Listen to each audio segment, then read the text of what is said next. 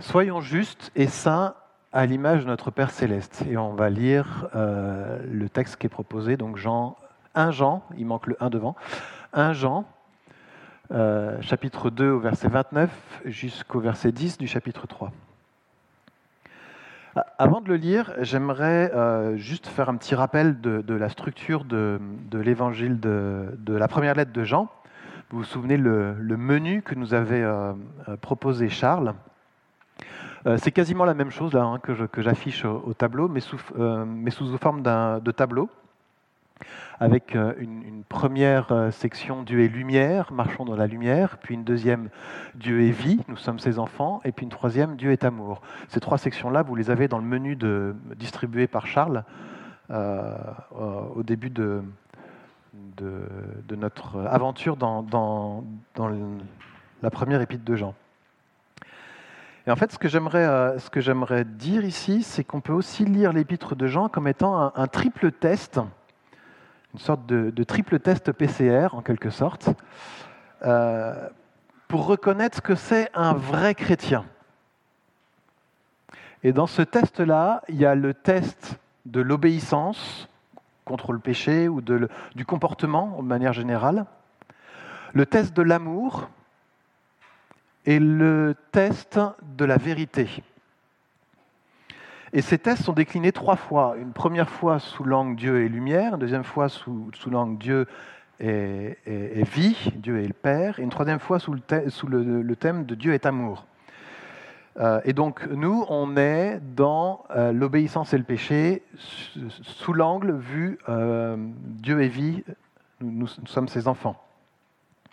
En fait, Jean a une pensée un peu circulaire, euh, un peu comme si euh, c'était un photographe qui, voulait photographier son objet sous tous les angles, ou un cinéaste qui tournait autour de, l'objet qu'il filme. Et c'est quelquefois un petit peu déconcertant parce qu'on euh, a l'impression que quelquefois il se répète, mais en fait il dit les choses sous un angle un peu différent, ou quelquefois on a l'impression qu'il dit, qu'il se contredit un peu. Mais en fait c'est juste qu'il il, prend des angles différents. Euh, le fait qu'ils se contredisent, on l'a vu par exemple sur le, tout premier chapitre qu'on a lu, euh, quand il parle du péché en disant euh, si vous dites que vous péchez pas, vous mentez, et en même temps il nous dit mais vous ne devez pas pécher. Et en fait, si on ne comprend pas qu'il prend à chaque fois un angle différent, on peut être déconcerté par ça. Donc aujourd'hui, on démarre donc le deuxième grand volet de cet épître, où Jean va décliner ces trois tests ces trois tests PCR là, sous l'angle Dieu est vie, nous sommes ses enfants. Et le texte d'aujourd'hui va concerner en particulier le péché et l'obéissance. Et je vais demander Christelle de bien vouloir lire ce texte, Jean 2, à partir du verset 29 jusqu'à 3, verset 10.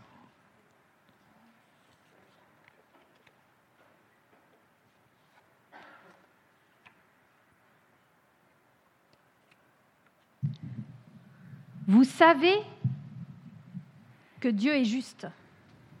Reconnaissez par conséquent que tout homme qui accomplit ce qui est juste est né de lui.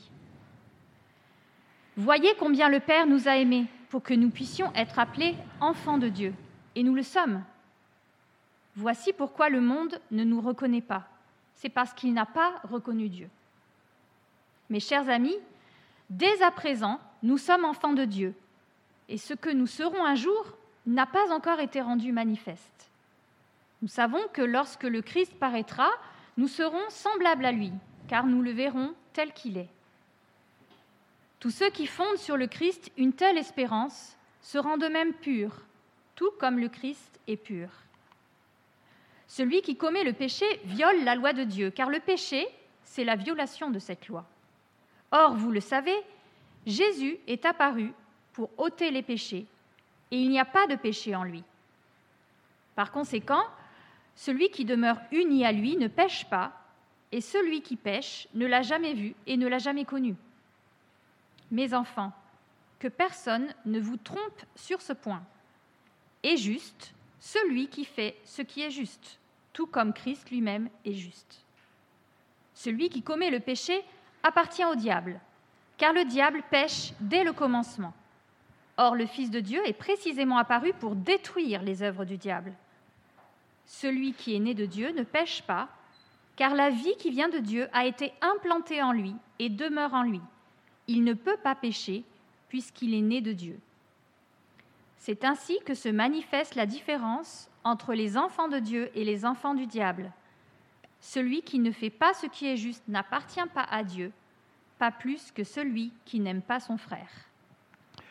Merci. Alors, je vous propose de parcourir un peu ce texte, euh, sous, euh, sous, quatre angles différents. Euh, d'abord, parler de, l'appel à la cohérence que Jean adresse aux chrétiens. C'est ce qu'on voit dans le, dans le, premier verset qu'on a lu, au verset 29, mais on le voit aussi dans, dans, dans les versets 3 et puis dans le, dans le verset 7. Et puis ensuite, dans les versets 1 à, 1 à 2, et non pas 1 à 3 comme c'est marqué sur, euh, sur, euh, le, transparent, il y a un rappel un petit peu du, du, plan du salut, de là où nous en sommes aujourd'hui, et, du contexte global dans lequel euh, Jean s'adresse aux, chrétiens à qui il s'adresse. Et ensuite, dans le, dans le gros corps du texte, les versets 4 à 10, 3 à 10, euh, Jean adresse un message un peu, un peu sévère, un peu solennel aux, aux chrétiens à qui il s'adresse. Et puis derrière, euh, j'aimerais revenir sur la totalité du texte, du verset 1 jusqu'au jusqu'au verset 10, et trouver un autre fil rouge qui nous permet euh, de, de, de, de, trouver un, de motiver notre obéissance. Ok, accrochez vos ceintures, on est parti. J'aimerais euh, au passage remercier Paul pour la présidence qu'il a fait ce matin. Il a lu quelques textes sur lesquels je vais m'appuyer aussi, et je pense que c'était une super introduction à, à ce qu'on va vivre maintenant. Alors, tout d'abord, au verset 29, donc du chapitre Dieu, vous savez que Dieu est juste. Reconnaissez par conséquent que tout homme qui accomplit ce, ce qui est juste est né de lui. Il y a derrière ce verset-là, et puis un peu la même chose au verset. Le micro s'est arrêté Non, c'est bon. Un appel à la cohérence. Si Dieu est juste, nous devons l'être nous aussi. Et dans le, texte de Romains euh, qu'a qu qu lu Paul, euh, c'est vachement intéressant parce que j'allais le, citer. En fait, dans l'épître aux Romains, Paul nous enseigne que, que, Dieu se révèle de plusieurs manières. Il s'est révélé à travers sa parole, il s'est révélé en Jésus-Christ, et il se révèle aussi au travers de la création. Et c'est très intéressant parce que ça, rejoint aussi l'autre passage que tu as lu, Paul, le texte de la création, qui nous dit que Dieu nous a créés à son image. En fait, je pense qu'il y, y a, un... Dieu se révèle aussi, et en particulier, au travers nous qui sommes son image, créés à son image. Le troisième moyen avec lequel Dieu se révèle à l'humanité, c'est moi, c'est toi, c'est nous. Nous avons été créés à son image. Quelque part, notre vocation en tant qu'être humain, depuis le début, c'est d'être des reflets de Dieu. Un peu comme la lune se reflète ici dans l'eau. En fait, en nous voyant, on devrait dire, regarde, c'est à ça que ressemble Dieu. Waouh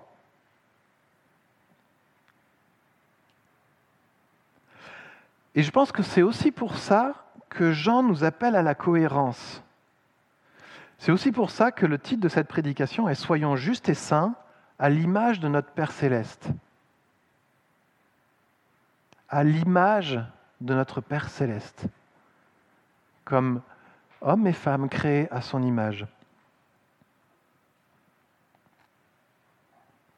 Belle vocation, hein? Ça nous dépasse un peu. Ça a été déjà dit plusieurs fois par euh, les, gens qui sont intervenus sur le texte de Jean depuis, euh, euh, début septembre. Jean s'adresse à des chrétiens de troisième génération et puis il commence à y avoir un petit peu des gens qui pensent différemment dans l'Église. Et en particulier, il y a dans, dans ces églises à ce moment-là une, une tendance gnostique dans l'Église. Alors, qu'est-ce que c'est que ce mot-là un peu bizarre? En fait, c'est une tendance euh, qu'on retrouve dans l'Antiquité grecque en particulier, à penser que ce qui est important, c'est le monde des idées, de la connaissance. Quelque part, croire suffit. Et donc, le monde matériel n'a pas d'importance. Donc notre comportement, ce qu'on fait avec notre corps et tout ça, on s'en fiche. Jean combat cette tendance en affirmant que nous sommes appelés à nous comporter de manière juste, à être cohérents dans notre foi, dans notre pensée, dans notre corps, dans nos actions, de tous les côtés. C'est ce que j'ai voulu euh, exprimer avec ce petit schéma en disant que notre cœur, notre cerveau, nos mains, nos actes, tout ça, on doit euh, agir en cohérence. Ok? Si je ramène ça au 21e siècle, comment on pourrait l'exprimer différemment On pourrait croire, et peut-être spécialement dans, nos églises, que penser juste est suffisant, ou que avoir la foi est suffisant, ou que avoir la bonne doctrine est suffisant, ou peut-être plus subtilement que avoir la foi relève strictement du domaine privé. Jean rappelle ici ce que Paul dit ailleurs. Une vie chrétienne est cohérente dans tous ses aspects. Cohérente dans ma foi, mais aussi dans mes pensées, dans mon comportement, dans mon cœur, dans mes actes, dans mes œuvres, dans mes relations, dans ma gestion à l'argent, etc., etc., etc. Cependant, si Jean nous appelle à la cohérence, il est bien conscient de notre nature humaine et il le rappelle d'ailleurs dans les versets suivants. Les versets suivants, les versets 1 et 2. Vous voyez combien le Père nous a aimés pour que nous puissions être appelés enfants de Dieu, et nous le sommes. Voici pourquoi le monde ne nous reconnaît pas, c'est parce qu'il n'a pas reconnu Dieu. Mes chers amis, dès à présent, nous sommes enfants de Dieu, et ce que nous serons un jour n'a pas été encore rendu manifeste.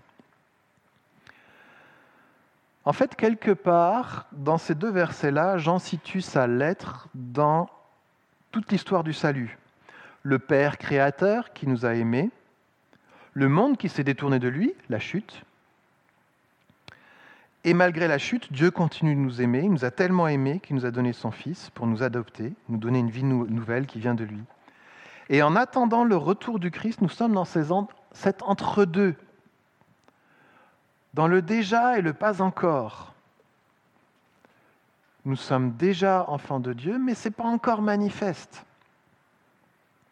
Et quelque part, les conseils et les encouragements de Jean visent ici précisément ceux qui sont dans cet entre-deux.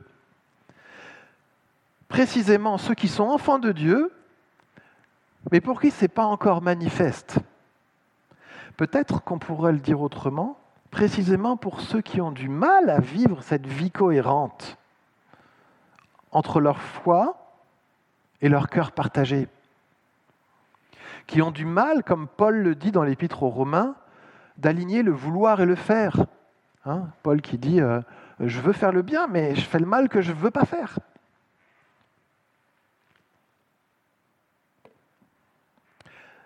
Alors, Comment Jean s'y prend pour encourager les chrétiens à mener une vie cohérente, juste et sainte? Jean va continuer à dérouler sa, pensée en mode, euh, cinéaste, en tournant autour de l'objet qu'il filme. Mais d'abord, je vais vous poser cette question, cette question qui est affichée ici. Est-ce que vous savez de quoi vous êtes sauvé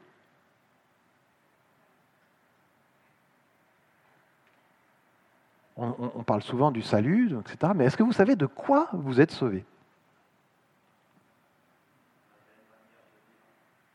La vaine manière de vivre, ouais.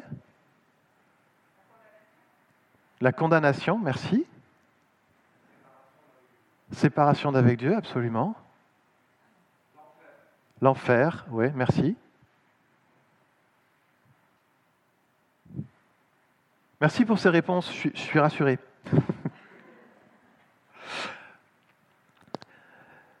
Oui, et c'est ce que va nous, dérouler euh, Jean dans les versets qui suivent. Et en fait, il va même le dire deux fois, toujours avec cette histoire de, cinéaste qui tourne autour de son, son, objet. Il va le dire deux fois. Une fois sous l'angle de, la pureté, une fois sous l'angle de la justice. Verset 3 et verset 7, hein, imitez Christ, encore une fois, hein, soyez saints comme votre Père est saint. Et deux fois de suite, il va dire, le péché c'est grave, versets 4 et verset 8. Le péché, c'est vraiment grave. Mais à chaque fois, il va rappeler que c'est Jésus qui est venu régler le problème du péché et en conclusion dire, en fait, le, le, chrétien ne peut pas continuer à vivre de la même façon qu'avant. Ce n'est pas possible. Dans les deux cas, donc, Jean commence par nous encourager à la cohérence, à imiter Christ. Donc il enfonce le clou en répétant de deux manières différentes ce qu'il a déjà dit au verset 29 du chapitre précédent. Donc Jean commence d'abord par parler de la pureté. C'est peut-être un peu bizarre de parler de la pureté, ce n'est pas un mot à la mode. Euh, alors qu'est-ce que veut dire Jean? Il veut dire que sans la pureté, on ne peut pas s'approcher de Dieu. Quelqu'un a dit euh, la séparation avec Dieu, c'est exactement ça. Sans ça, nous sommes séparés de Dieu. Dans la Bible, on parle souvent du feu pour illustrer ce concept. Le feu est utilisé pour purifier les métaux, pour brûler les impuretés. Dieu est comparé à un feu, et le feu, ça brûle. En fait, on ne peut pas s'approcher de lui sans risque. Essayez de mettre la, main dans le creuset ici pour voir ce que ça fait. En fait, si vous avez lu le, Lévitique dans, l'Ancien Testament, vous verrez qu'il y a tout un tas de règles de pureté euh, qui sont assez drastiques, très précises, et qui sont là pour permettre aux, sacrificateurs de s'approcher de Dieu. Et on doit sans cesse les répéter. D'ailleurs, regardez sur l'image les équipements que, portent les, ouvriers ici. Ils ont une combinaison euh, anti, anti-feu, euh, unifugente, là, qui les couvre en entier, plus un casque et des énormes gants. On les voit peut-être pas très très bien sur l'image. En fait, ça aide à comprendre ce que veut dire Jean quand il nous parle du péché. Le péché, c'est pas pas seulement, enfin pas du tout même, la transgression d'une vieille loi morale poussiéreuse. Le péché, c'est transgresser ce que Dieu a prévu pour nous. Et transgresser une loi, ça a des conséquences. Si par exemple je, monte sur le toit et que je transgresse la loi de la gravité en voulant me jeter euh, du haut du toit, je vais en subir les conséquences. Et en fait, une des conséquences du péché, c'est l'impureté. C'est le fait que, effectivement, de, par mon impureté, je ne peux pas rester en présence de Dieu. Je suis obligé de me séparer de Dieu, sinon je brûle. Et du coup, j'ai le choix entre être loin de Dieu et mourir loin de lui, puisque c'est lui la source de la vie, ou me rapprocher de lui et mourir brûlé par sa, sainteté. C'est là que Christ intervient.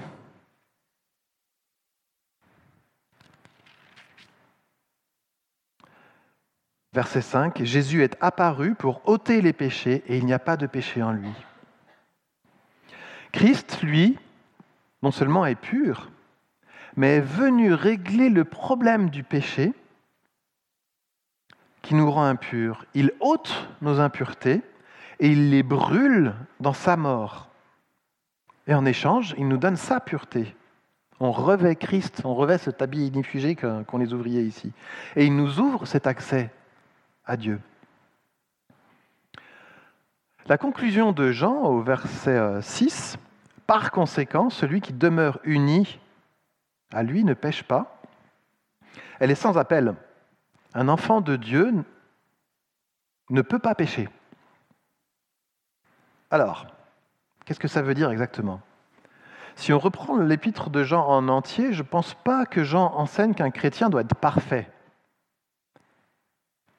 Il nous l'a dit au tout début en disant que si quelqu'un dit qu'il ne pêche pas, il ment, c'est pas possible.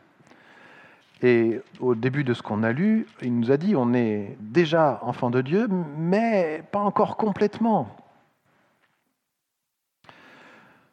Donc je, pense qu'on peut comprendre ce, ce verset-là de plusieurs façons. D'abord, et dans la suite de tout ce qu'on a lu jusqu'à présent, comme une exhortation à la cohérence. Si le péché est si grave, et si Christ nous a purifiés de tout péché, alors on devrait faire tout notre possible pour ne plus pécher. Je pense qu'on peut le comprendre d'une deuxième manière. On a un moyen aujourd'hui pour ne plus pécher, c'est de demeurer en Christ. En Christ, quand on revêt Christ, quand on a cet habit inifugé que Christ nous met au-dessus de nous, en fait, notre péché est pardonné, notre péché est, caché, notre péché est purifié. Mais pour ça, il faut rester en Christ. Celui qui demeure uni à lui ne pêche pas. Ou au verset 3, tous ceux qui fondent sur Christ une telle espérance se rendent eux-mêmes purs. Et enfin, je crois qu'on peut comprendre ce verset-là d'une troisième manière, comme une promesse. En Christ, nous sommes purifiés. Un jour là-haut, nous serons débarrassés complètement de toute cette euh, impureté qui nous colle au cœur, qui nous colle à la peau.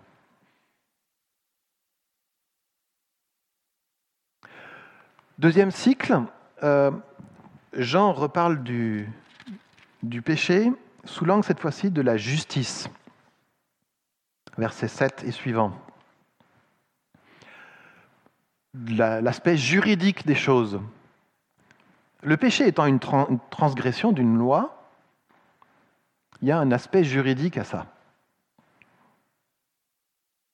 Le salaire du péché, c'est la mort, nous dit la Bible. Il a des mots très forts, Jean, sur ce sujet-là. Très très forts. Relisez le, verset 8. Celui qui commet le péché est du diable. C'est très très fort. Hein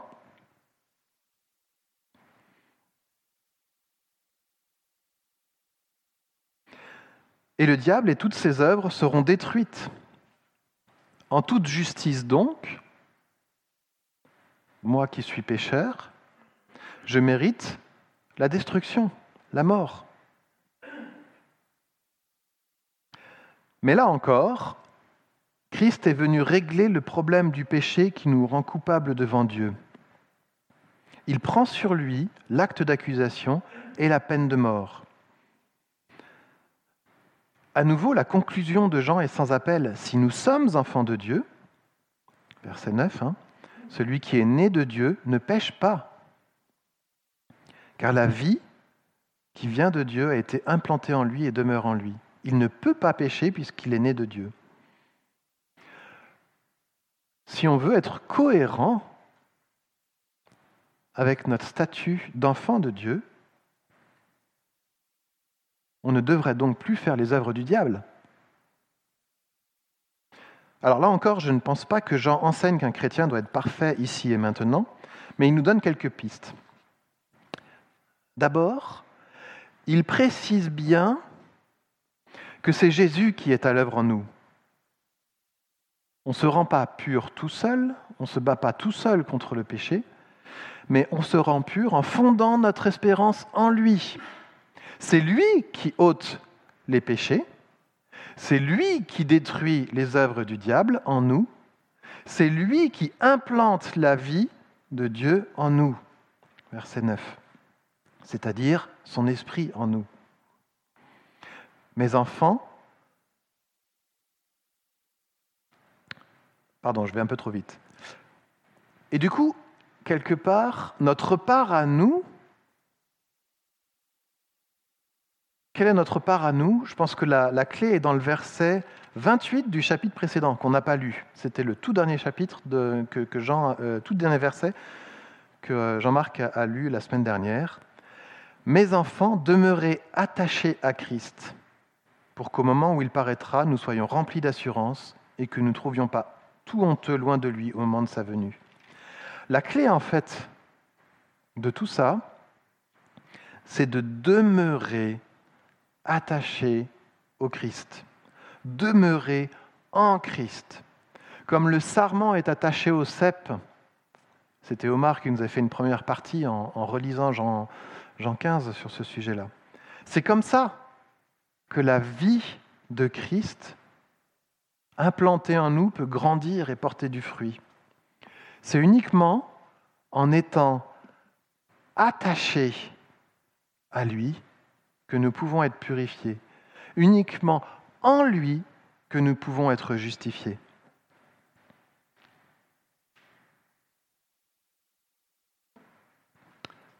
Ok, tout ça, c'est clair.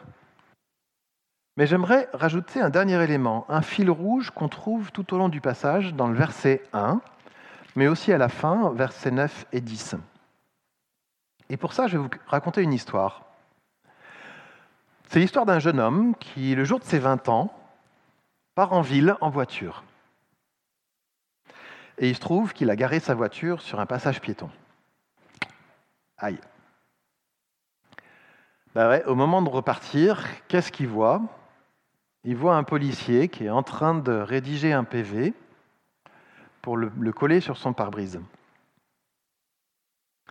Ça, c'est la justice.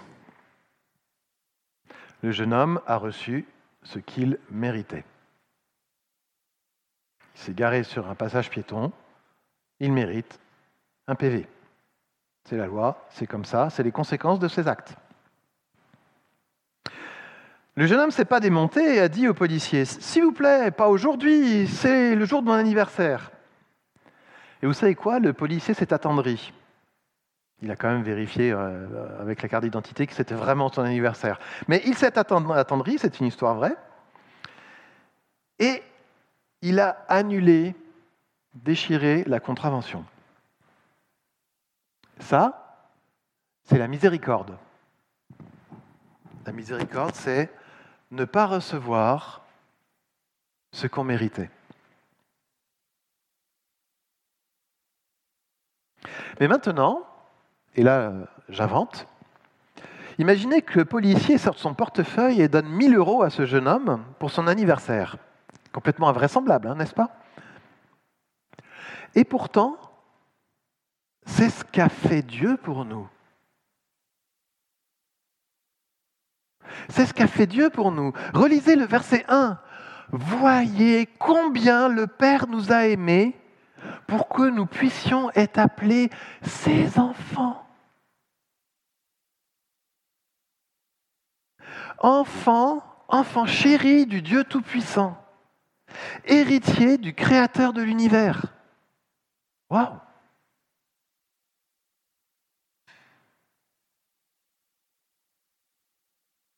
Et ça, ça c'est la grâce, mes amis. Ça c'est la grâce. Nous avons reçu le contraire de ce qu'on mérite.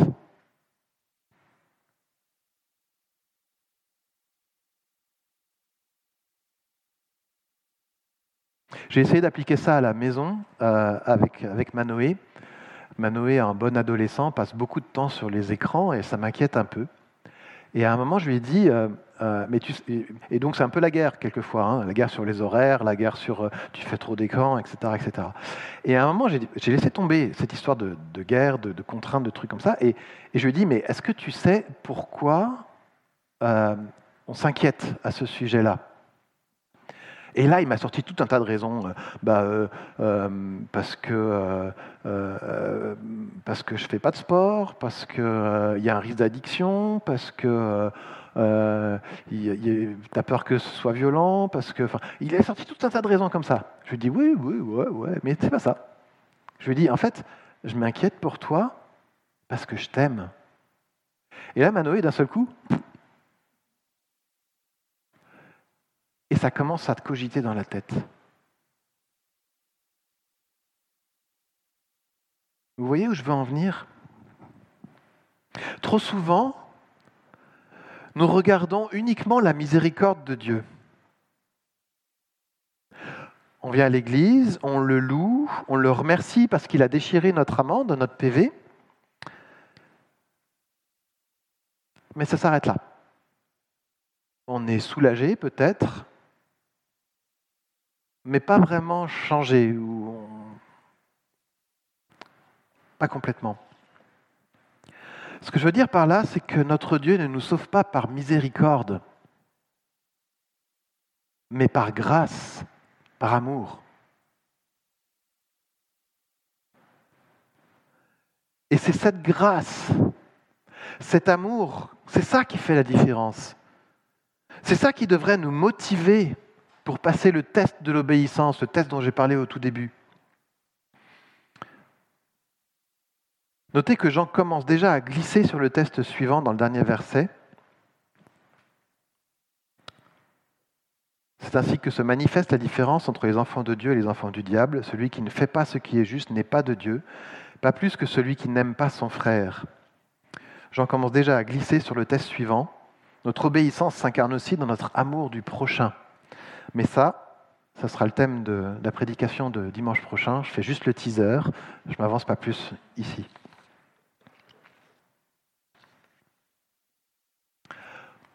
En conclusion,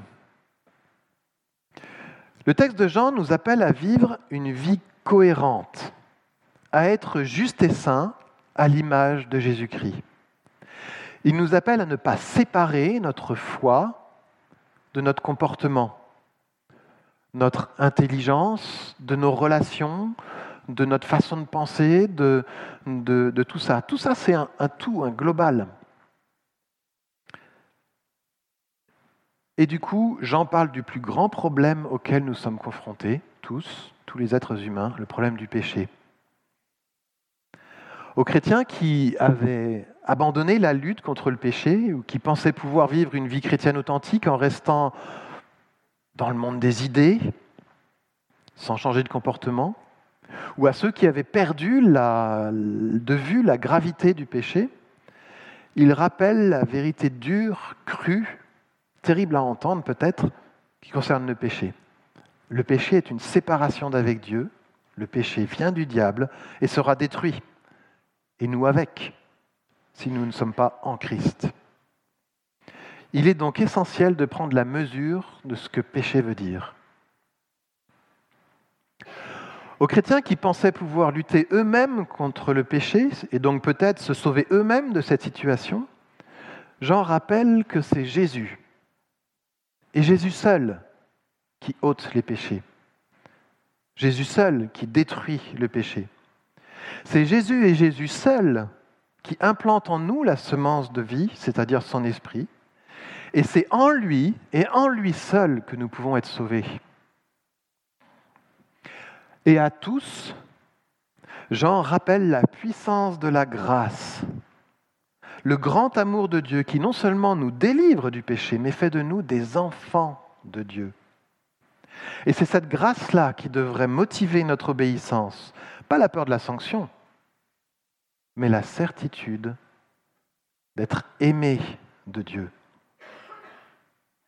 Et c'est en comptant sur cette grâce seule, la vie de Christ implantée en nous, que nous pouvons vivre une vie juste devant lui. Et pour ça, nous avons besoin toujours de revenir au Christ et à la croix. Toujours de revenir déposer nos péchés au pied de sa croix. Et c'est ce que nous allons faire maintenant avec la, suite du culte, puisqu'on va, partager le repas du Seigneur ensemble. Et je vous invite à prier avant ce moment.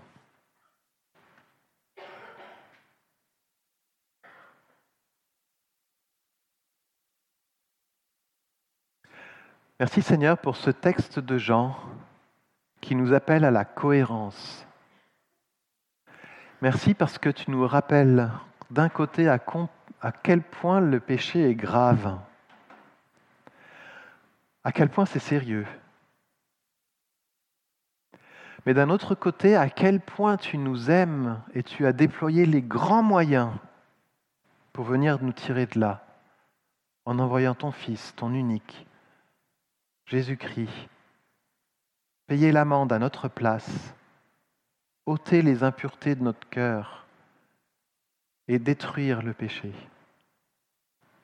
Merci Seigneur parce que à la croix, nous sommes sauvés de la mort, de la séparation d'avec toi. Merci parce que nous pouvons rester en toi, demeurer en toi et vivre cette vie que tu nous donnes. Amen.